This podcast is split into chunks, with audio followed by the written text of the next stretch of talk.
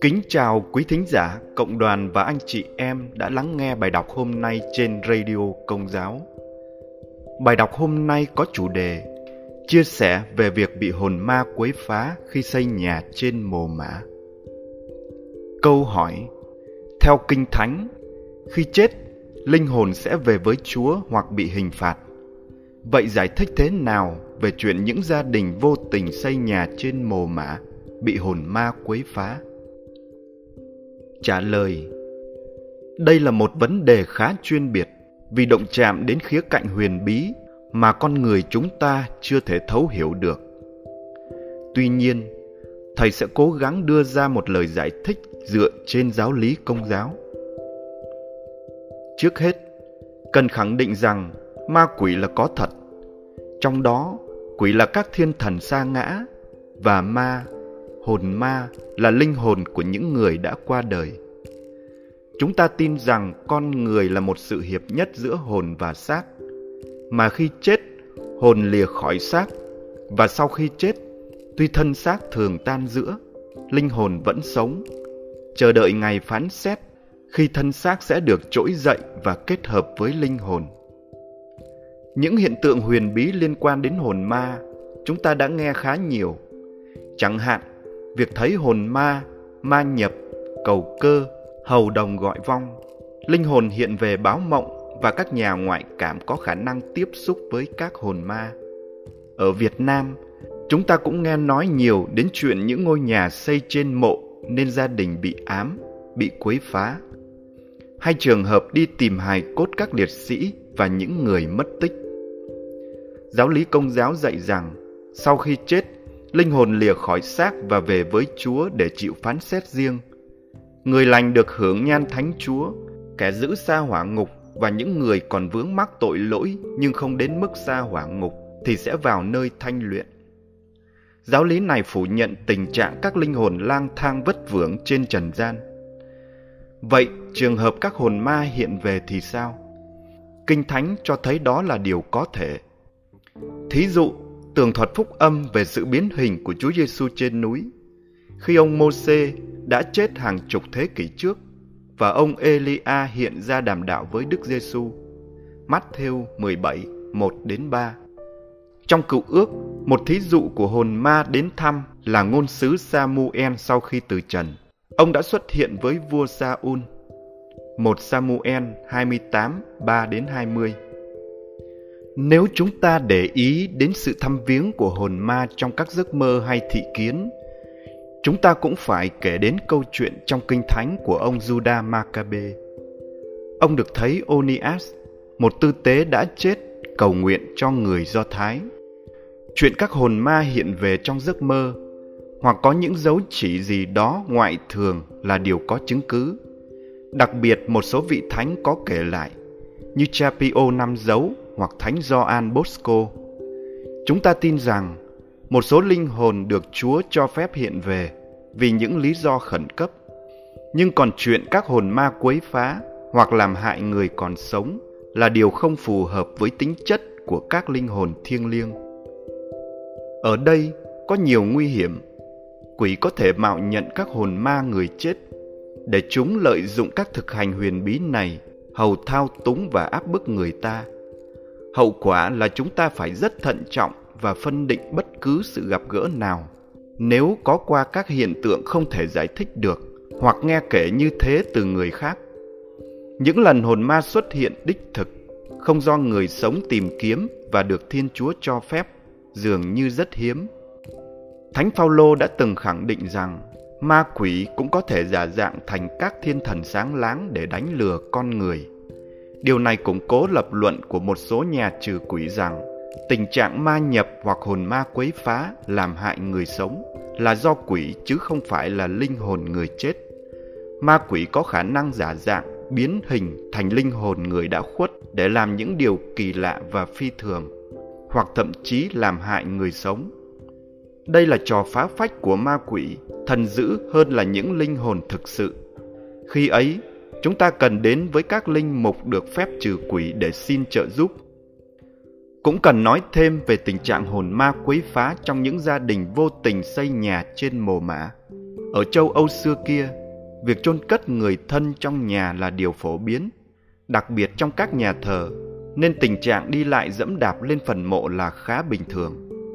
Rồi việc tôn trọng hài cốt người chết cũng rất khác so với văn hóa Á Đông chúng ta. Chẳng hạn, những người qua đời lâu năm mà phần mộ không còn ai chăm sóc thì người ta sẽ cải táng, đem hài cốt bỏ vào kho chung, không có ký hiệu đánh dấu. Nhà kho chất đống xương người mà người ta đến tham quan và thậm chí có người còn lấy xương cốt về làm kỷ vật để trong phòng. Thế nhưng, người ta lại rất ít nghe về chuyện các hồn ma quấy phá như ở Á Đông. Đó cũng là một điểm khó giải thích. Phải chăng vì người Á Đông quá tin và quá sợ, nên ma quỷ tự tung tự tác được đàng làm tới? Điều lưu ý là chúng ta đừng quá quan tâm và sợ hãi dẫn đến mê tín, tìm kiếm thầy ngải để cầu cứu mà không thực hiện các việc đạo đức như xin lễ cho các linh hồn và cầu nguyện cùng các ngài. Nếu hồn ma đó thực sự là linh hồn người đã khuất, được Chúa cho phép ở lại trần gian, thì chắc chắn các vị có điều gì đó cần thông báo hoặc cần sự trợ giúp của chúng ta. Người công giáo hãy sống và thực hiện theo giáo lý cũng như hướng dẫn của giáo hội công giáo, chứ đừng mê tín dị đoan, nhất là đừng tìm kiếm mãnh lực của ma quỷ kẻo bị chúng thống trị. Đó là lời nhắc nhở của Đức Giáo Hoàng Francisco. Cảm ơn quý thính giả đã lắng nghe các bài đọc trên radio Công giáo. Rất mong nhận được sự chia sẻ góp ý cho các bài đọc tại phần mô tả. Xin chào và hẹn gặp lại.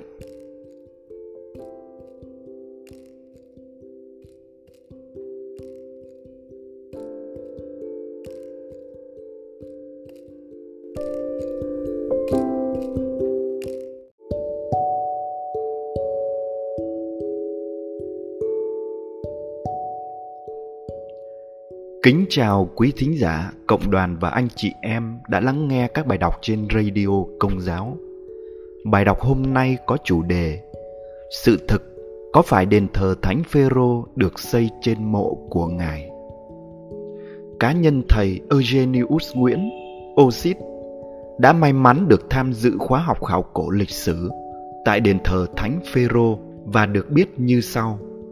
Các tín hữu công giáo từ xưa đến nay đều tin vào lịch sử lưu truyền rằng đền Thánh Phêrô được xây trên mồ của Thánh Tông đồ Phêrô.